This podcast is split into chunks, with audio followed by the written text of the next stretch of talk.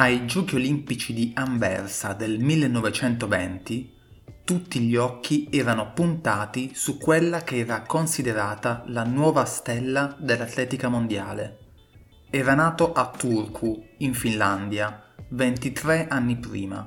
Avrebbe quasi monopolizzato le gare di mezzo fondo di atletica per tutti gli anni 20 e avrà l'onore, praticamente unico atleta al mondo, di essere invitato alla Casa Bianca da due diversi presidenti degli Stati Uniti, Calvin Coolidge negli anni 20, Lyndon Johnson negli anni 60. Il suo nome era Pavo Nurmi. Il 17 agosto 1920 si corre la prima delle tre finali in cui Nurmi è in gara alle Olimpiadi di Anversa, quella dei 5.000 metri. Il finlandese volante così sarà chiamato negli anni a venire, aveva stabilito una strategia di gara ben precisa, tenere un ritmo molto alto nei primi giri, per sfiancare i suoi avversari più temuti, uno svedese e un britannico. E in effetti li stacca entrambi, ma non resta da solo, perché alle sue spalle resta il francese Joseph Guillemot, che riesce a mantenere il suo ritmo e all'ultima curva lo supera. Tre anni prima, Guillemot combatteva sulle trincee delle Fiandre, dove l'iprite sembrava avergli danneggiato i polmoni in maniera irreparabile, e invece si prese quella medaglia d'oro ed entrò nella storia. Sarebbe rimasto l'unico atleta non finlandese a battere Nurmi in una finale olimpica. Tre giorni dopo, Guillemot e Nurmi si ritrovarono alla partenza dei 10.000 metri e il francese sentiva di poter ripetere l'impresa. Ma il re del Belgio chiese di rinviare la gara di qualche ora per poter essere presente allo stadio. Guillemot fu avvisato all'ultimo istante e dopo un lauto pranzo dovette gareggiare nel pieno della digestione e finì secondo. La carriera olimpica di Guillemot terminò lì. Quella di Nurmi era appena iniziata.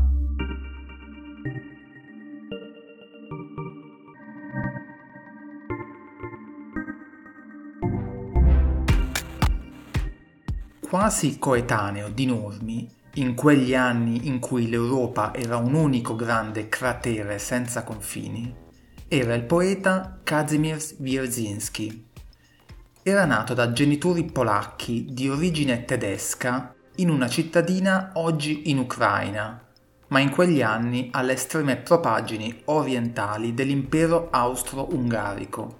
Una cittadina in cui la componente ebraica rappresentava allora circa la metà della popolazione, ma che durante la seconda guerra mondiale fu teatro di uno dei più terribili massacri contro gli ebrei, ridotti a una comunità di meno di un migliaio di persone. Wierzinski studia al liceo classico e a 18 anni si trasferisce per l'università prima a Cracovia e poi a Vienna, ma entra anche nelle squadre di fucilieri che si battono clandestinamente per l'indipendenza della Polonia. Quando scoppia la Prima Guerra Mondiale, Kazimierz ha 20 anni. La trincea è il suo destino viene incorporato nell'esercito austro-ungarico e mandato a combattere proprio in Polonia. Il 7 luglio 1915 è impegnato nella battaglia di Krasnik, una delle più sanguinose del fronte orientale. L'esercito per cui combatte vincerà quella battaglia, ma lui viene fatto prigioniero dai russi e trasferito in un campo di internamento. Nel gennaio 1918 riesce a fuggire, rientra a Varsavia e festeggia l'indipendenza della Polonia. Gli anni successivi sono carichi di novità per lui. Si stabilisce a Varsavia, dove pubblica le prime raccolte poetiche e diventa un personaggio centrale della vivace scena culturale della capitale polacca. Nel luglio del 1926 accetta però un incarico apparentemente ben diverso da questo curriculum, la direzione del primo magazine sportivo del paese. Sotto la sua direzione la rivista cambia periodicità e formato arriva a vendere fino a 65.000 copie e organizza il premio per il migliore personaggio sportivo polacco dell'anno, ancora oggi il più alto riconoscimento del paese nel campo dello sport. Ma a partire dagli anni 30, Wierzinski si concentrerà su altre tematiche, la politica soprattutto. Con la morte del dittatore Piłsudski nel 1935, Wierzinski assegna alle sue raccolte poetiche di quegli anni toni romanticamente tragici e profetici, con titoli come Tragica libertà e Sepolcri, legati alla sconfitta e all'occupazione della Polonia da parte delle truppe hitleriane. Sceglie fin da subito l'esilio. Nel 1939 fugge a Parigi, poi a Rio de Janeiro e a New York. Resterà per vent'anni negli Stati Uniti, non condividendo la subordinazione della Polonia all'Unione Sovietica e dedicherà gran parte delle sue energie a una biografia di Chopin. Si spegnerà a Londra nel 1969, dopo aver vissuto per alcuni anni anche a Roma.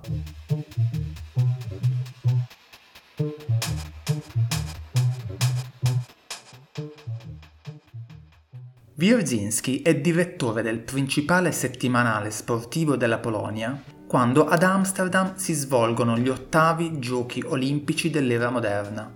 Sono Olimpiadi a modo loro memorabili, perché sono le ultime a essere organizzate come un puro avvenimento sportivo. Da allora in avanti, le nazioni organizzatrici inizieranno a investire su quell'evento una buona parte della loro credibilità attraverso la propaganda, a partire da Los Angeles 1932, le prime dopo il New Deal, e poi specialmente con Berlino 1936. Alla cerimonia d'apertura gli italiani sfilano col braccio alzato e guidati da gerarchi fascisti che puntavano a consolidare il regime grazie alle vittorie olimpiche. Ironia della sorte, uno dei medagliati italiani di quell'edizione fu anche uno dei primi antifascisti, Lauro De Bosis, che appena tre anni dopo, dal suo aeroplano, lanciò su Roma migliaia di volantini contro il regime, prima di inabissarsi nelle acque del Mar Tirreno.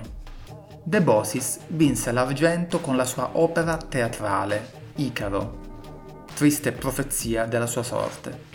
Già perché nel 1928, alle Olimpiadi, venivano ancora assegnate medaglie alle migliori opere artistiche e letterarie.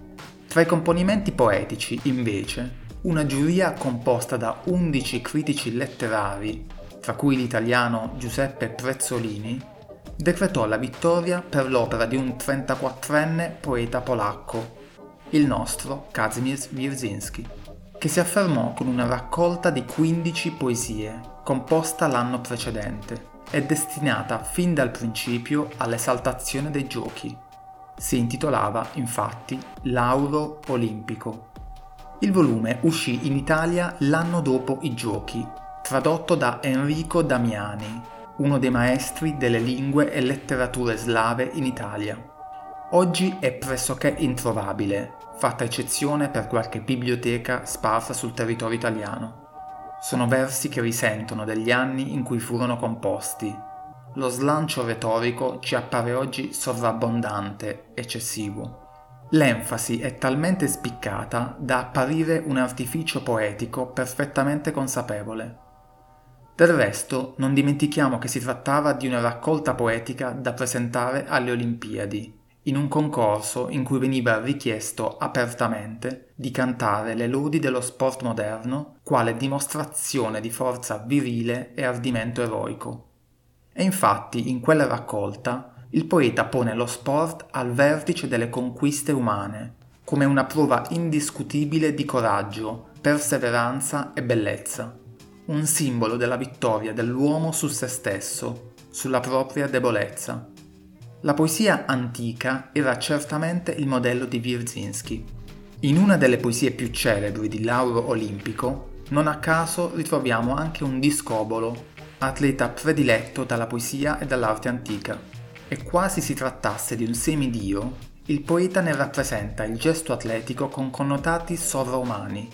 Il disco, come un treno aereo, disegna in cielo un ponte immenso fra le costellazioni stellari, oltre i mondi e i confini. Il tono sublime della descrizione crea l'impressione di entrare in comunione con un eroe autentico. Il lancio del disco diventa così più di una disciplina sportiva. È un atto eroico che va ben oltre i limiti dell'immaginazione. Eppure l'effetto più moderno Wierzinski lo raggiunge non proponendo metafore iperboliche di atleti idealizzati, bensì soffermandosi sulle gesta di uomini sportivi in carne e ossa. Si tratta di uomini citati per nome all'interno dei suoi versi, uomini di cui oggi possiamo ricostruire biografie, vittorie e sconfitte, e le cui gesta, camminando sulla linea del tempo, hanno attraversato il Novecento per approdare su YouTube. È il caso, ad esempio, di Charles Paddock, velocista statunitense, in quegli anni detentore di tutti i record del mondo dai 50 ai 200 metri e dotato di una potenza muscolare eccezionale. Ai giochi di Parigi del 24 è l'uomo da battere sui 100 metri, ma dopo una partenza rapidissima inizia presto a spegnersi e finisce soltanto al quinto posto. Wierzinski lo paragona a un tank, un carro armato di muscoli quasi costruito in laboratorio, che a un certo punto di quella corsa, scrive così, cigola e grave si rotola lento. Paddock sarebbe poi morto in guerra nel 1943 sui cieli dell'Alaska. C'è anche un atleta italiano nel catalogo di sportivi del lauro olimpico di Wierzinski, Erminio Spalla, pugile alessandrino, che però non partecipò mai alle Olimpiadi. Dal 1919 diventò infatti un professionista e in quegli anni le norme decubertiane consentivano di prendere parte ai giochi solo a chi non ottenesse alcun profitto dall'attività agonistica. Nel 23 Spalla è campione europeo dei pesi massimi ma nel 27, quando Wierzinski compone le sue poesie, Spalla si ritira dal pugilato e inizia una carriera ben diversa. Sarà un cantante lirico, un attore in 53 pellicole, ma anche pittore e scultore. Una sensibilità artistica che gli stereotipi vorrebbero ben lontana dalla figura di un pugile di successo e che possiamo rintracciare, forse non casualmente, nei versi di Wierzinski. In sé, di cupola all'armonia grandiosa, vivi muscoli invece di pietra artificiosa. La passione di Erminio Spalla per la scultura, evidentemente, non era meno celebre delle sue vittorie sul ring. Tra queste star dello sport mondiale non poteva mancare forse il più celebre atleta degli anni venti in tutto il mondo, Paavo Nurmi, il finlandese volante, la furia del Baltico, che al contrario di Erminio Spalla alle Olimpiadi parteciperà e ad esse deve gran parte della sua popolarità. Il poeta polacco dimostra di conoscerne bene le caratteristiche tecniche e anche alcuni aspetti biografici rintracciabili in questi versi a lui dedicati. Lo testimonia la traduzione di Enrico Damiani, nonostante la sua personale ignoranza e incompetenza in materia sportiva, che lo slavista ammette nell'introduzione all'edizione italiana. Ascoltiamola. È il mio passo una marcia di danza, come un cuore il mio passo sobbalza. Un cronometro son del respiro che nell'aria quale torre si innalza. Il mio ritmo s'unisce alla terra, il mio passo rintrona sul suolo. Tutto il mondo correndo traverso, dall'Europa all'America volo. Si susseguono i miei movimenti e diventan di moto corone. Il cronometro son dello sforzo, sono il record dell'ispirazione con un salto scavalco tribune, oltrepasso gli stadi gridanti, infrenabile il vento dell'ali e possente trasportarmi avanti. E procedo, e il tempo scandisco, lo rafforzo e raggiungo la meta. Dite dunque alla massa di gente che si taccia, che tengasi quieta. Io non voglio nessuna vittoria, né di bravi l'applauso chiassoso, solo abbattere il nastro e sul greco monumento trovare riposo. I primi tre versi sono già esemplari. Quando il poeta scrive che il passo di Nurmi è una marcia di danza, si riferisce a una qualità rivoluzionaria per quei tempi, l'agilità nella corsa unita a una precisione nei movimenti e nei tempi. Chiunque sia stato un corridore sa che uno dei rischi principali nella corsa è quello di non dosare le energie, di correre a ritmi incostanti, di spingere troppo in partenza, arrivando senza forze per lo sprint finale. Nurmi invece cambia per sempre la tecnica di corsa, grazie anche al sostegno di un compagno inseparabile nella mano sinistra, una innovazione relativamente recente per quegli anni. Il cronometro, che infatti Wierzinski menziona ben due volte. Un cronometro sonda il respiro, scrive, perché l'atleta finlandese riesce a conciliare al meglio la sua andatura con la respirazione. E poi il cronometro sonda lo sforzo, perché soltanto con una progressione regolare, cronometrica appunto, l'atleta ottiene il rendimento massimo che il corpo consente di sostenere. Lo scopo di Nurmi era correre l'ultimo metro di una corsa massacrante con lo stesso tempo del primo e ci riusciva. Ascoltiamo i versi di Wierzinski anche in lingua originale. Krok mój jest marszem tanecznym. Krok mój, jak serce, uderza. Jestem zegarem oddechu, płynę w powietrzu, jak wieża. Rytm mój zespala się z ziemią, dźwięczącą bije w nią stopą. Biegnę przez świat naokoło, Ameryką i Europą. Ruch mój za ruchem nastaje, w ruchome koło się zmienia. Jestem zegarem wysiłku, Jestem rekordem natchnienia. Skokiem przesadzam trybuny, mijam krzyczące stadiony, niesie mnie wiatr moich skrzydeł, wiatr wielki i niezmożony.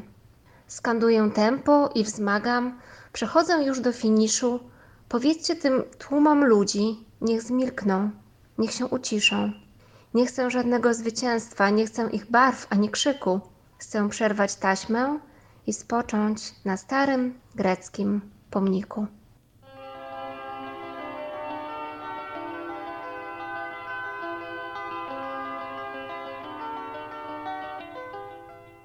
Da sempre i finlandesi hanno un rapporto intenso con la lingua latina e c'è un aneddoto che lega il latino, lo sport e il giornalismo.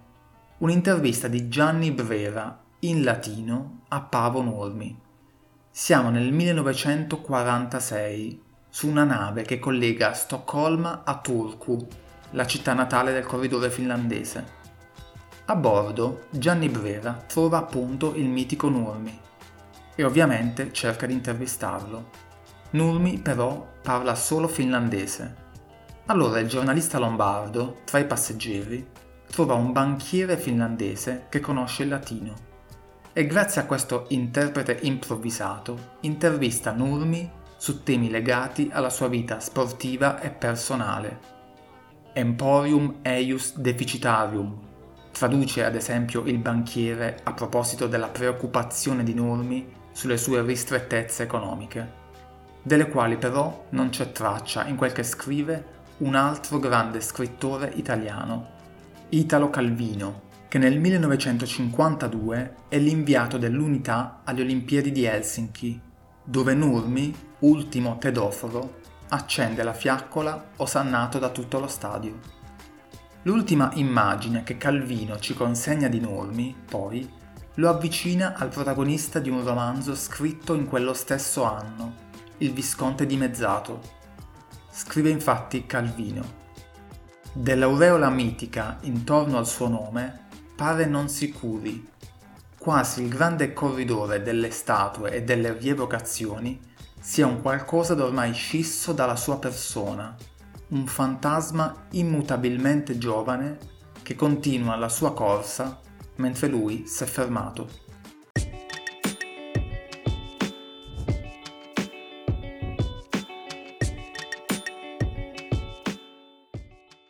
Io sono Stefano Savella e questo è il podcast dello Stadio Universale, un viaggio tra poesia e sport in età contemporanea.